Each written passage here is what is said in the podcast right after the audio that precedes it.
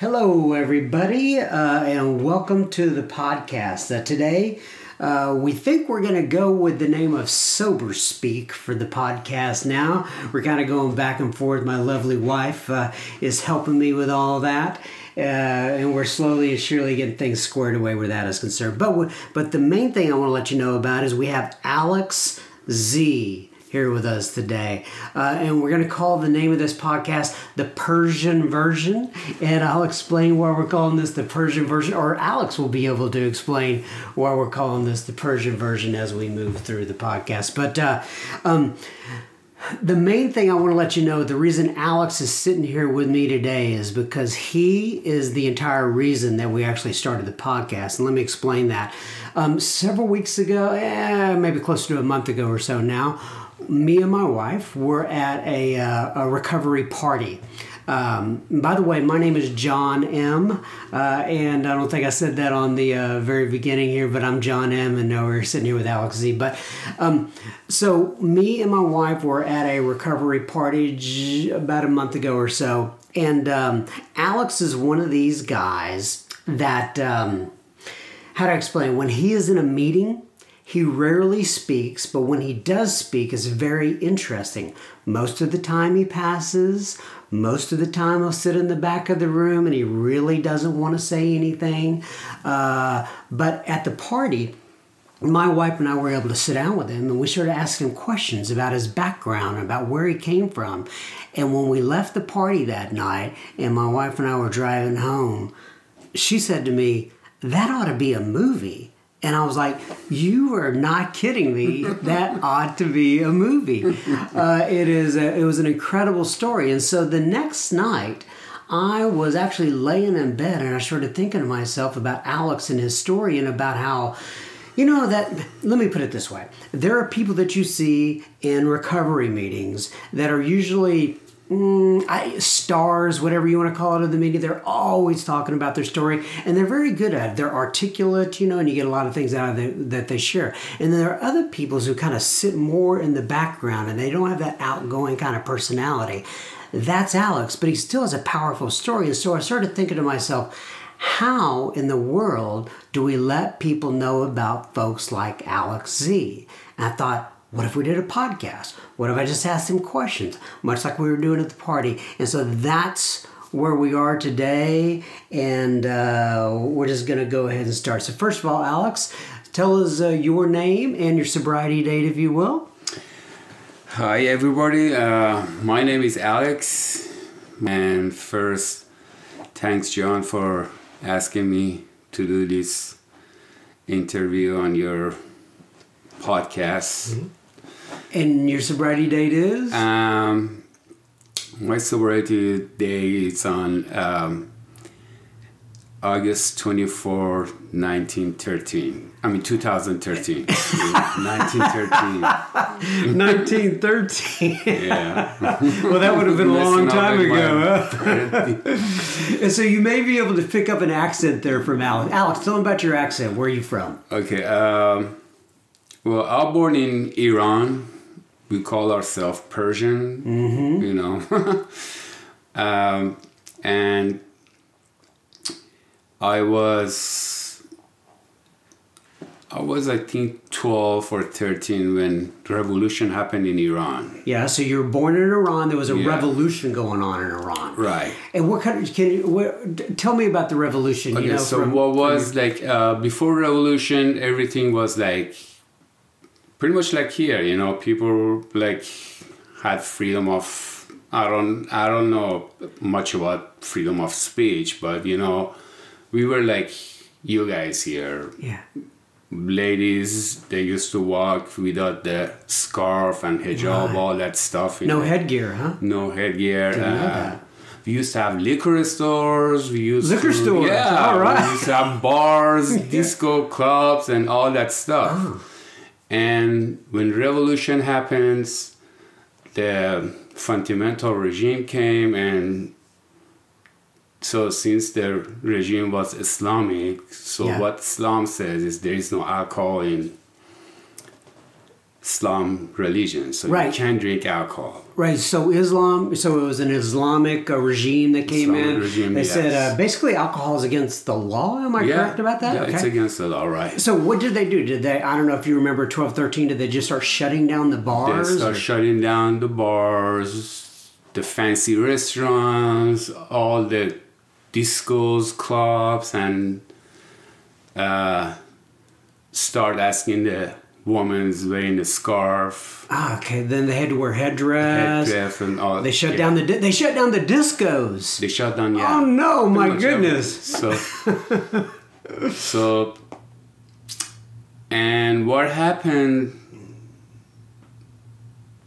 I really had bad experience from that moment with religion and God and all that stuff. And my family, my dad wasn't religious at all. Your dad wasn't religious. No. So after four years after revolution, my dad says, you know, there is no point for us to live in this country anymore. Yeah. And we left our country. So the story was he sent my sister first to the neighbor country, Turkey. Yeah. So my sister was there for six months, and then he came back. My dad came back, and he took my mom and my brother, and they flew to Germany. So they were in, they settled up in Germany. My mom, my little brother, and my dad and my sister. Could they just freely get on a plane and go Um, wherever they want? On that time, no. Okay. So how would they? I mean, what did you have to? What did you have to do to get out of the country? Well, you have to pay uh, to the government first to get the passport. And uh, the only country you could travel without the visa was Turkey, which is our neighbors. Okay. And somehow my dad got the visa for the family for the Germany. For So- Germany. Okay. yeah. And since it, there was a war between Iran and Iraq, Right. so I couldn't leave the country because I was already 15. Ah, because you were of. I had to go to the army and serve uh, for the army. Ah, okay. So you were of fighting age, so to speak, and Right. you were a male. Right. So you automatically, like, I guess all 15 year old boys, 15, 16 year old boys just went right into the army. am I Exactly, right? right. Okay. Gotcha. So, but what they, my dad came up with this idea that he says that my mom, she's not feeling good, she's out of the country, and if I can't take my son to see his mom, Ah. and they asked, okay, you have to pay that much money, which is like a some kind of like a deposit. Yeah, yeah. So, ah, so that way you guarantee that your son is gonna come back. Right. Is it a, I'm assuming it's, a, it's like a, a bond Well, or it was- something yeah, like that. a It's bond. a significant Right, amount of right, money. Right? right. Gotcha. And so, do you have any idea how much that money was? Well, that was that it? time was like half a million rial, which which you could buy like a little small house. Gotcha. So it was That a significant. Yeah, amount of cash. There. yeah. Okay. But right now it's nothing. Right. Right. I understand. Right. But for but for then, Yeah. Mm-hmm. Uh, to put it in the terms that we can understand, uh, it was so okay. So he paid the government, Mm-hmm. and then you got then. So he took you to Germany, and then what happened from that point? um, at that point, we well we started doing our life in Germany. I mean, I started going to the school. My sister, my brother. We, So wait, now, hold on, take me back for just a to sec. So like when when you got there, did everybody know? Hey, that's it. We're not going back. That was just a That's a it, ruse, yeah. so to speak, We in order to get out of the country. Yeah. Gotcha. So we pretty much applied for the refugee in Germany. Okay, so you're a refugee in Yeah. Germany. Okay, and and did, did they was that accepted? How did that go? Um, they did accept it, but my dad, um, he wasn't very happy living in Germany, and he used to work with the back in before revolution, he used to work with the companies in U.S. Okay. So he was he was like traveling from Iran to here, and you know, Uh-huh. so he decided that uh, let's apply to get the refugee from Refugee. U.S. Right. Uh huh. Oh, to the U.S. yeah. Gotcha. So he knew how the system works, so to speak. Yeah, so said- yeah, you have Right. to right. There's some certain channels. Mm-hmm. paperwork and you know get the lawyer and all that stuff. Yeah. Okay, so you're in Germany, you're a refugee there, and then so your dad knows how to how to to, to, to work things. He he basically goes to the United States. He gets the paperwork, not goes to the United States, but he gets the To the paperwork. consulate, yeah. Right. Okay. Gotcha. Mm-hmm. And so so what age were you when you Um, Went I from- was 18.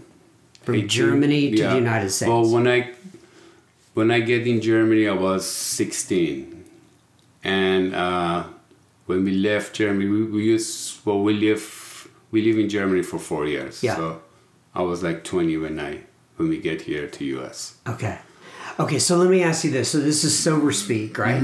So in terms of alcohol and or drugs, when did they start entering the picture for you? Well, alcohol started when I was in Iran. I was 14, and um, No, wait, wait, no, let me back you up there.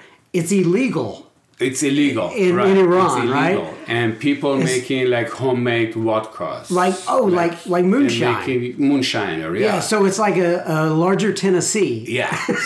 but the thing is, they don't know how much. What's the proof of alcohol it's in there? Oh, so, you it- know, right. It's a little bit of a. yeah, and It's like the I drug was world. hearing like yeah, people getting blind and you know getting Oh. like kidney kidney diseases and all that from stuff. drinking because, yeah, the home brew, the bathtub gin, so to speak. Right.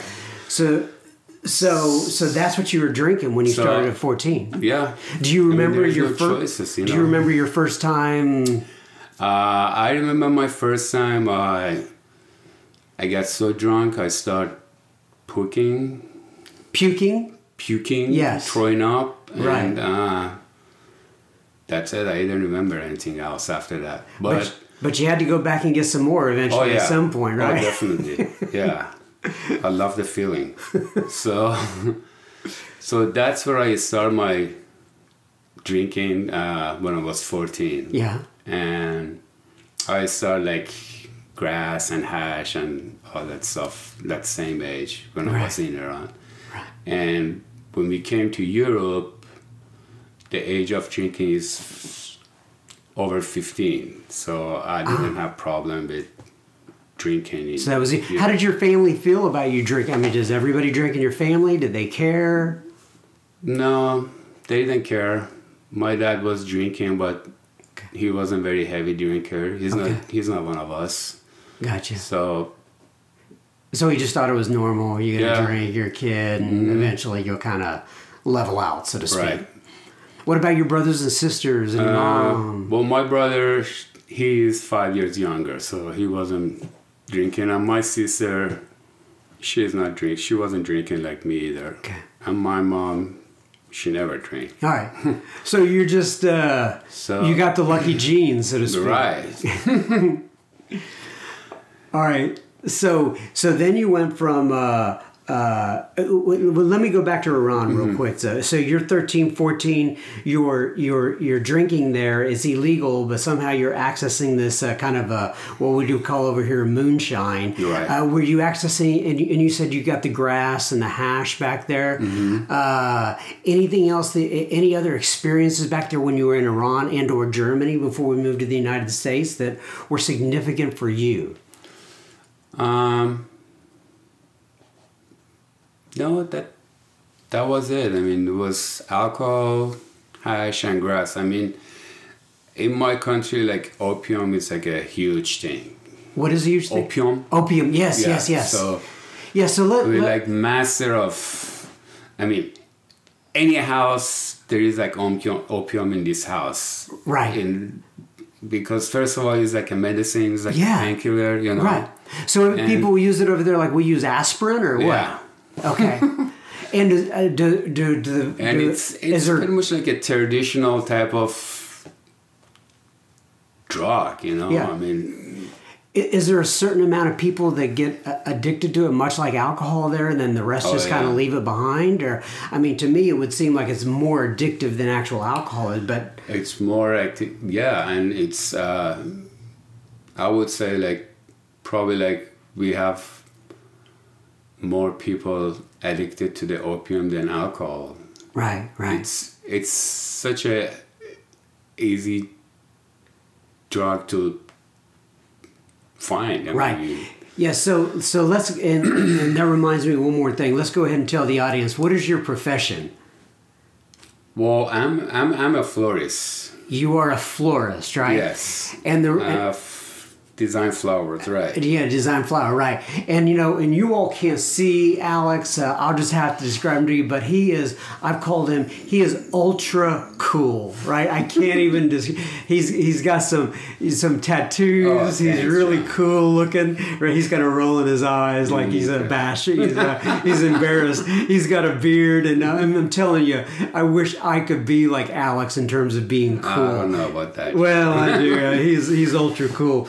Um, and uh, uh, Alex, one day I saw him at a meeting, and he had a shirt on. And what was on that shirt? Do you remember when I talked to you about that? That flower? oh yeah, it was a flower embroidery flowers on the shirt. Right? Yeah. And what kind of what kind of flower was it?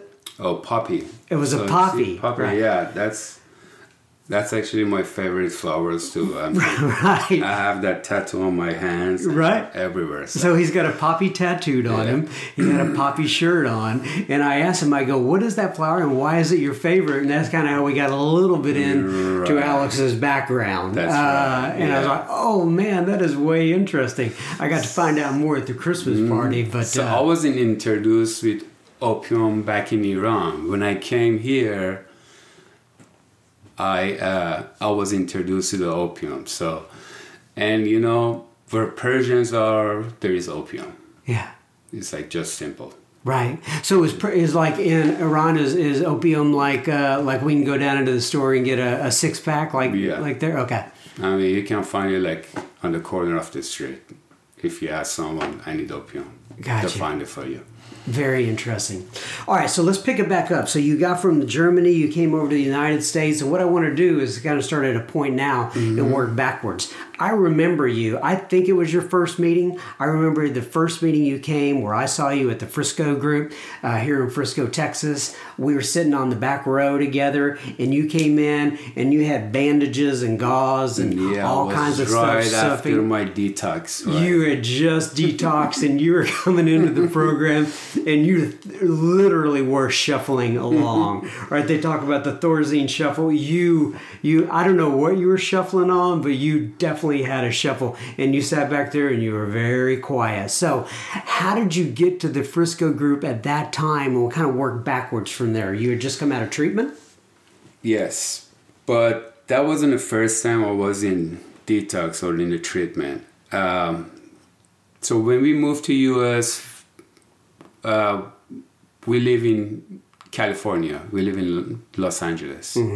So my drinking and drugging got out of control in there in California, and I went to the treatment center for 10 days. I did my de- my first detox in uh, los angeles county and so if um, there is like a lot of us in california it's a Who's big us? population of persians Persian, okay? Yeah, So you have a lot of Persian alcoholics. yeah Is what you're so saying, we right? have our own meetings like Really? yeah Like they have women's only meetings or men's only meetings? speaking meetings yeah Farsi speaking. Okay, Right. How do you spell Farsi? Is that F A R C I? I. Farsi speaking. Right. Okay, so you have Farsi speaking, which is the the common language in Iran, I'm In assuming, Iran, right? right. And so they're in LA, and you are having now. Are there both men and women in that meeting? Yes. Okay. Uh, is I would uh, my, my, you know this may be a stupid question. I would imagine it's the majority men, but uh, am Majority I right about men, that? yeah. Okay. Yeah. But you have both though. yeah Very interesting. So, and the Persian version, it's the name comes from the book. So our book, the big book, is translated in Farsi. So we have it in Farsi, and also we have the 12 and 12 ah. translated in Farsi. So Gotcha. when I when I start working the book with my sponsor first, and I told him about the book is already translate, and he told me, okay, you need to read that chapter in Persian version. Like, so that's why the Persian version came. So you had the that. Persian version of the book and the Persian have version the- of the 12 and 12. And 12 and 12, right. Eh, Which So I was is reading the chapter in Farsi and then reading it in English. really. Yeah. And, and does one is the translation fairly straight from your perspective? Yeah. Okay. A- And do you do, do you have a what do you like if you were to go home tonight and you read the big book? Which version are you using? The Persian Well, right now I'm using English because it's like I'm sober for four years and, you know, going to the English meetings. So Right. I don't go too much, much in Farsi meetings. So. My guess is within this area, it'd be tough to find a, a Farsi uh, uh, But, you know- speaking meeting, but they have them? Right. Yeah. Well, here they don't have it in here in Dallas. So. They don't have it in the Dallas area, No. but do they do in the LA area, right? Yeah. And I'm sure there are other pockets of the area where they pockets Oh, of the United probably States like big cities, yeah, New York maybe, yeah. Right, right, right. So, okay, so so so take me backwards once again. I saw you come into the meeting. You had just Mm-hmm. gotten into. Um, uh, you had just come out of a, uh treatment center, but there were many years between that and when you first got to LA.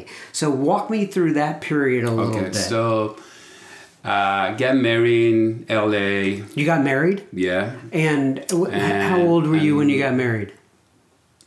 I was 36. Oh, okay. So there's there's a bit of a jump there then. So so you got to L.A. when you were like 18 or whatever. Uh, 20s. 20s, okay. And then you're So then 15 years of Yeah, so like 15 drinking years. and drugging, right? right. And so basically it was just the same the same story that many of us have. You Yeah. just got into all sorts of drinking and drugging. And, Yeah. Did you try to get- different stories with the others, you know. I was in trouble. Uh, I got two DUIs. I was arrested for uh, possession of cocaine and other stuff. So yeah, gotcha. I got a big record. Yeah, yeah. So it's funny when I went to get my citizenship and the officer usually come with a bunch of files for different peoples uh huh. and I remember I saw like other people's files they were like maybe like a very tiny files and then he dropped my files on the table it was like a big files and I says what what did I do in 15 years because they were all like arresting over here in different cities or arresting on that part of the Right. city so A big file, yeah, Yeah, big for you there. Gotcha. Man. Okay, so anyway, back to my. Um, okay, so I'm I was married in Los Angeles, Yeah. and uh, I'm married to an American, Yeah, I have met her. Woman, you Yes, met very wife, nice lady. right? Yes, uh huh. and And he we've had been kids married there. for 17 years now. Yeah. yeah. Um, we have our first boy in Los Angeles. Uh huh. After 18 months, we have our second ones. And when I got my second ones, I did my first treatment in LA. Mm-hmm. And I was so. What brought on that treatment? Did, did I mean? I, I mean, I guess in a general way, it's going to be drinking and drugging. But does did anybody ask you to go? Did you go by yourself? Or Well, I go by myself, but gotcha. no one was happy. Right. Nobody was happy around you. Okay. okay. So no one was happy about that, and then so you. Uh, so, so that was that treatment. Did you notice any difference once you got out of treatment? Did you have any sobriety after that, or did you go right back in? I did actually. I was sober for over uh, 15, 16 months. Oh, okay. and we decided to move to Texas. Ah, so that 15, 16 months must have been the period where you were going to the Farsi meetings Farsi out there. meeting, yeah. Gotcha. The Persian version of the meetings, right? meetings, Right. And what made you move to, or how come, what prompted you to move to Texas? Uh, we moved because of um, cost of living. okay. The lifestyle Yeah. was yeah. very high maintenance in Right. California. Right. So we moved here and uh, open, I opened up my flower shop after Right. two years we were here. Yeah. And um, so this is what happened. Yeah. You come to the different city and all of a sudden you are not getting involved with the program. You Right. go, I start going like I started actually coming to the meeting in Frisco meeting, but Yeah. I did two meetings and I said, you know what? I'm in different city. I don't have drug dealer here. I don't know anybody to sell drugs here, and it's a dry city. They Ah. Right. drink wine and beer. Right. You know. right, right, right, right. So I'm safe. Yeah, and they said, you know what? I think I'm, I'm good. I'm not sick anymore. Okay, gotcha, gotcha. I'm cured. I'm cured. Right? I'm with you. Right. So take me to the point to where then you decided one day. How did you decide to go back? I decided, you know, have a glass of wine with my wife. Oh, and how was she about that? I'm curious. She didn't know what's going on with the program and with the with this sickness. You know. Gotcha. So you were like out at dinner one night. Had you been planning this? Did it come out of the blue? Was it like whiskey and milk with the guy in the big book, or what? No, it wasn't. It wasn't a plan. One day I just said, you know what, I want to have glass of wine with you, and she was okay with that. Gotcha. Yeah. And did you just have the glass of wine and that was it? I was yeah, I had glass of wine. Uh, I don't remember how much, how many glasses I have, but since that day, I screwed up everything in seven years. I mean, Right. uh, broke all the bridges behind me. Uh, Burned all the bridges, huh?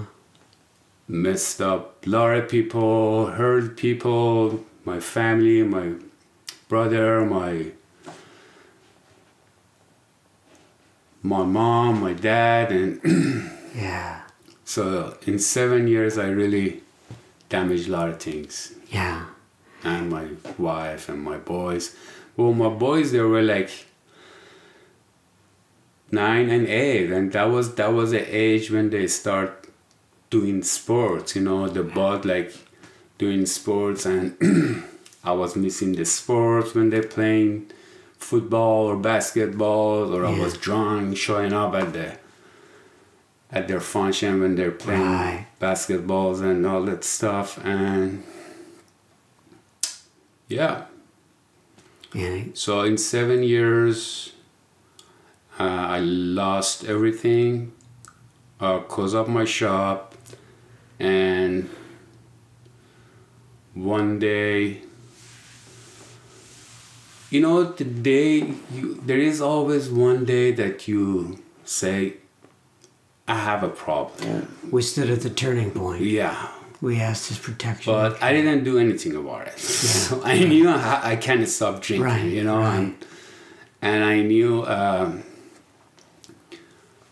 my life was already unmanageable. yeah. But I just didn't do anything about it. Or it says on the book, we don't we didn't have the power of choice. So Right. I didn't have any power to do anything Right. and uh, you go to the point that you said that's it you know uh, i remember my last night i usually finish everything before i go to bed yeah, like my bowl of jack or my drug and everything Right. finishing it before i go to bed Right. uh, on that day, I couldn't finish anything. Right. So what was that again? Your finish the bowl of what? Jack Daniel. I Oh, used you- to drink oh, Jack yeah. Daniels. Got you. But you drank it out of a bowl, though? Yeah. Your bowl of Jack. I like that. Just like uh, uh, just like the breakfast of champions. I'm sorry. Right. Okay. So I interrupted you. So you were you were finishing your bowl of Jack and whatever else, and what and then yeah. what happened? So I just couldn't finish any of any of this drug and alcohol. And the next day, I just went to my wife and said, "I think I'm ready." Yeah. So we went to the detox, and I'm here now. And what was the detox? Was that uh, in uh, in, uh, the Dallas area? Detox. I'm sorry. No, detox was actually in the uh, Plano Presby. Okay, got you, got you. So the detox. How? Oh, so that's when I met you. When you got out of that. Yes. How long Yeah. did that detox take? Do you That's remember? uh, ten days. Okay, so you went to the program, de- yeah. right, and they uh, and I that was my second time, so I knew like what's going on. You have after you finish the treatment, you have to start going to the meeting during Right. the ninety nineties, and right. you know. Okay, so you got back into that meeting that first day in Frisco, and then wh- what were you what were you thinking? I mean, what do you remember? Any thoughts from that meeting? or over the first Um, week or two? Well, my first day, I really didn't want to talk to anybody, and I had my hat hat on, and I was just yeah, looking on the floor. I didn't want to have anything with anybody, you know. I didn't want to shake hand. I didn't want to hug. But after meeting, after people start sharing and saying like the stuff that I needed, yeah, I felt like a little comfortable. Yeah. And you know, um, I remember like who gave me my first silver chips. Oh, really? Yeah. And my first shake hand, Really? I remember the who was that person. yeah. Who do you want to say the name? Just the first name? Do you want to say who that Uh, is? Steve. Steve, Steve, G. yeah. Okay, all right, that's all right. I'll, I'll bleep that later. But I got it. Yeah. Great. And Mac was the person who gave me a hug and he says you're in the right place. Mike gave you. Mm, yeah, Mac. Oh, Mac, Mac, Mac. yeah, yeah, And Mac B, yeah. So Mac, Steve, and Rene. Yeah, Rena was very very nice. very nice to me. So that's uh, that's what I was told that I need to do 90 meetings in 90 days. I did my 90 meetings in 90 days. After I think after two or three weeks, uh, I asked someone to be my sponsor. hmm then we start working the steps and um, So tell me about working the steps. Uh, tell me about sponsorship. What does that mean to you? And uh, um, you know, wh- what prompted you, I guess, to actually the work through this? sponsorship i see it like this way so we used to like maybe two years ago we we bought the puppy a little The- dog right oh, a puppy. I Yeah. thought you were back to the poppy seeds again. not Excuse me. so, wait a second. Wait, we're going to take a turn on this. You were buying poppy. What are you doing with the right. poppy seeds? Okay. so i took this puppy for running outside yeah. and I had her leash on my hand, but you know the puppy was going left and right and was going like around me, and you know it's like stopping peeing somewhere, stopping poop somewhere, Yeah. and you know. so I was I'm seeing the sponsorship. If if I don't have the leash of this puppy, she's gonna be all over the place. Yeah. I mean, she's gonna be like dangerous for people around it, Yeah. right? She might go like on the street and Yeah. cause an accident. so this is a sponsorship what means for me. I mean, someone needs to have my leash and you know show me this is a path we need to go. That's right. So yeah, and uh, my first sponsor was um, John. Uh, we worked the 12th step in I think over a year or maybe less than a year. Mm-hmm. And Tell me about your experience with the fourth and fifth step. A lot of people have challenges with that. How'd that go for you?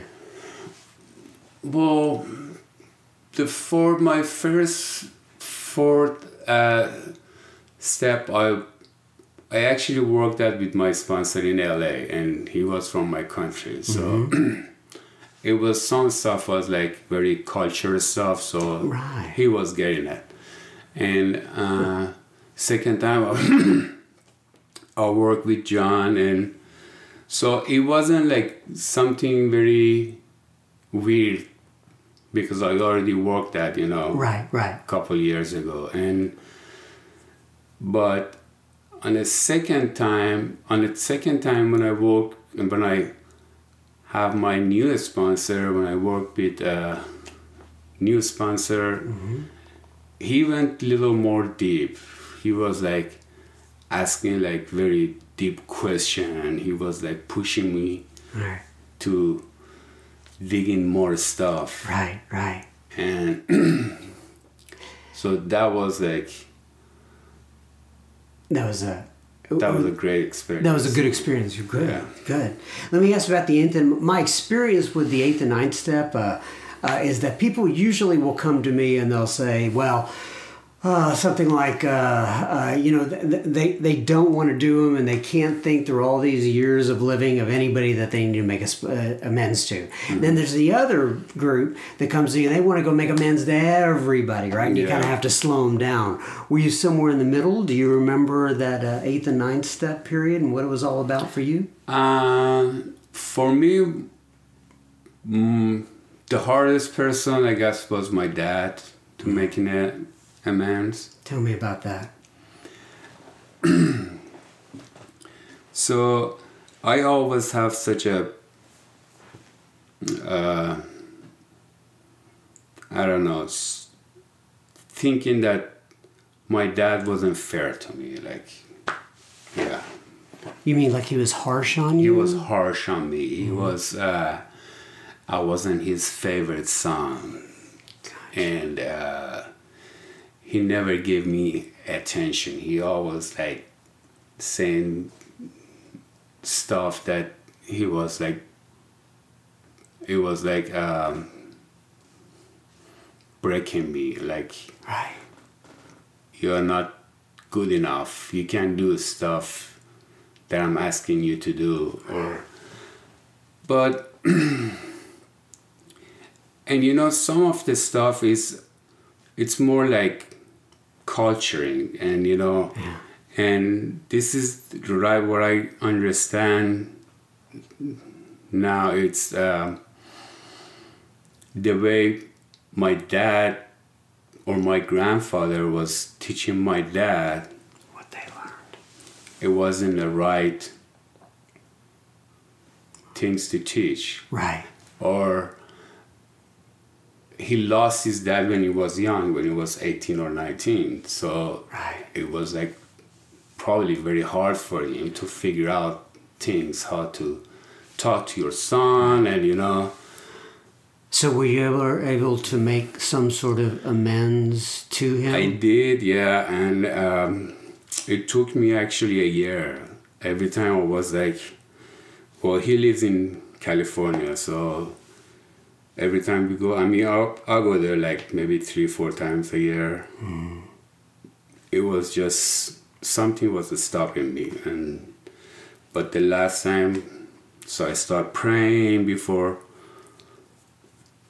meeting my dad and I just open up and tell him everything that I'm so sorry for what I did and he was very cool about it. yeah. Did he understand why you were doing what you were doing? Well, I explained to him the program I'm working, I need to do this stuff. I need to amends. God bless you. Yeah. So right now we have very good, good relationship. Me and my dad, I mean, we talk probably like three three times a week. Oh, very nice. Yeah. So And do you just out of curiosity, did you speak English or do you no, speak? speak Farsi. Okay, gotcha. Can he speak uh, as good as English yeah, as you he do? Speaks, yeah, he speaks English. Okay. Yeah.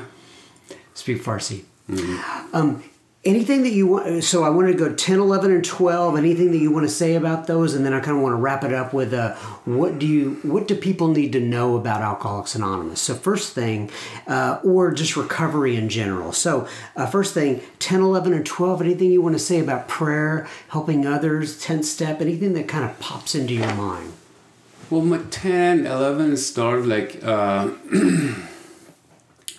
helping others. Start with like people that uh, from my country, and it's that was actually, I guess, like easiest way because, and I started like contact, contacting my old sponsor in LA, and I told him, yeah, I'm here, I'm sober, and if anybody wants to talk, give me the number to him because they're all like new people They're coming from Iran and Right, you know gotcha. don't, they don't speak very good English. Right, yeah. right, right.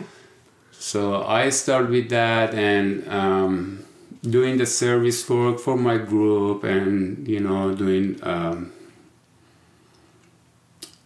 uh, I didn't do much panel like going to the Yeah, I understand. You- You're talking about like the Yeah. right. right. Well, good. So, in terms of what you would want a newcomer to like, like what's important when you think about what has made you successful? I guess that's the word we want to use. Um, eh, um, uh, how come you have extended sobriety and some people do not? If you were to talking to somebody new coming into the rooms and you say, "This is what you need to know in order to stay sober and to keep sober," what would you share with them? Uh, for my experiences, when I when I came, I wasn't listening to anybody. You know, Not an open mind. No. Right. We're going to listen to anybody. and I mean there is like a lot of good sharings out in the meeting. Uh, people like you know, they like got a lot of good stuff if you want to listen and get something out of it. But I didn't. So my last time, I guess, I was so in pain and miserable that when I came to the meeting, I said to myself, I do whatever they ask me to do. Mm-hmm. And that's when I started like listening to you guys and gotcha. So you became what asking me to do. Yeah. Right, And, you right. know, willing the first thing I was told is like you need to come like to the meeting every day. You gotta do like 90 90, 90 meetings in 90 days. And I wasn't working. I said, yeah, where else can I go? Maybe I'll go to So, two meetings. Yeah, I did that, and so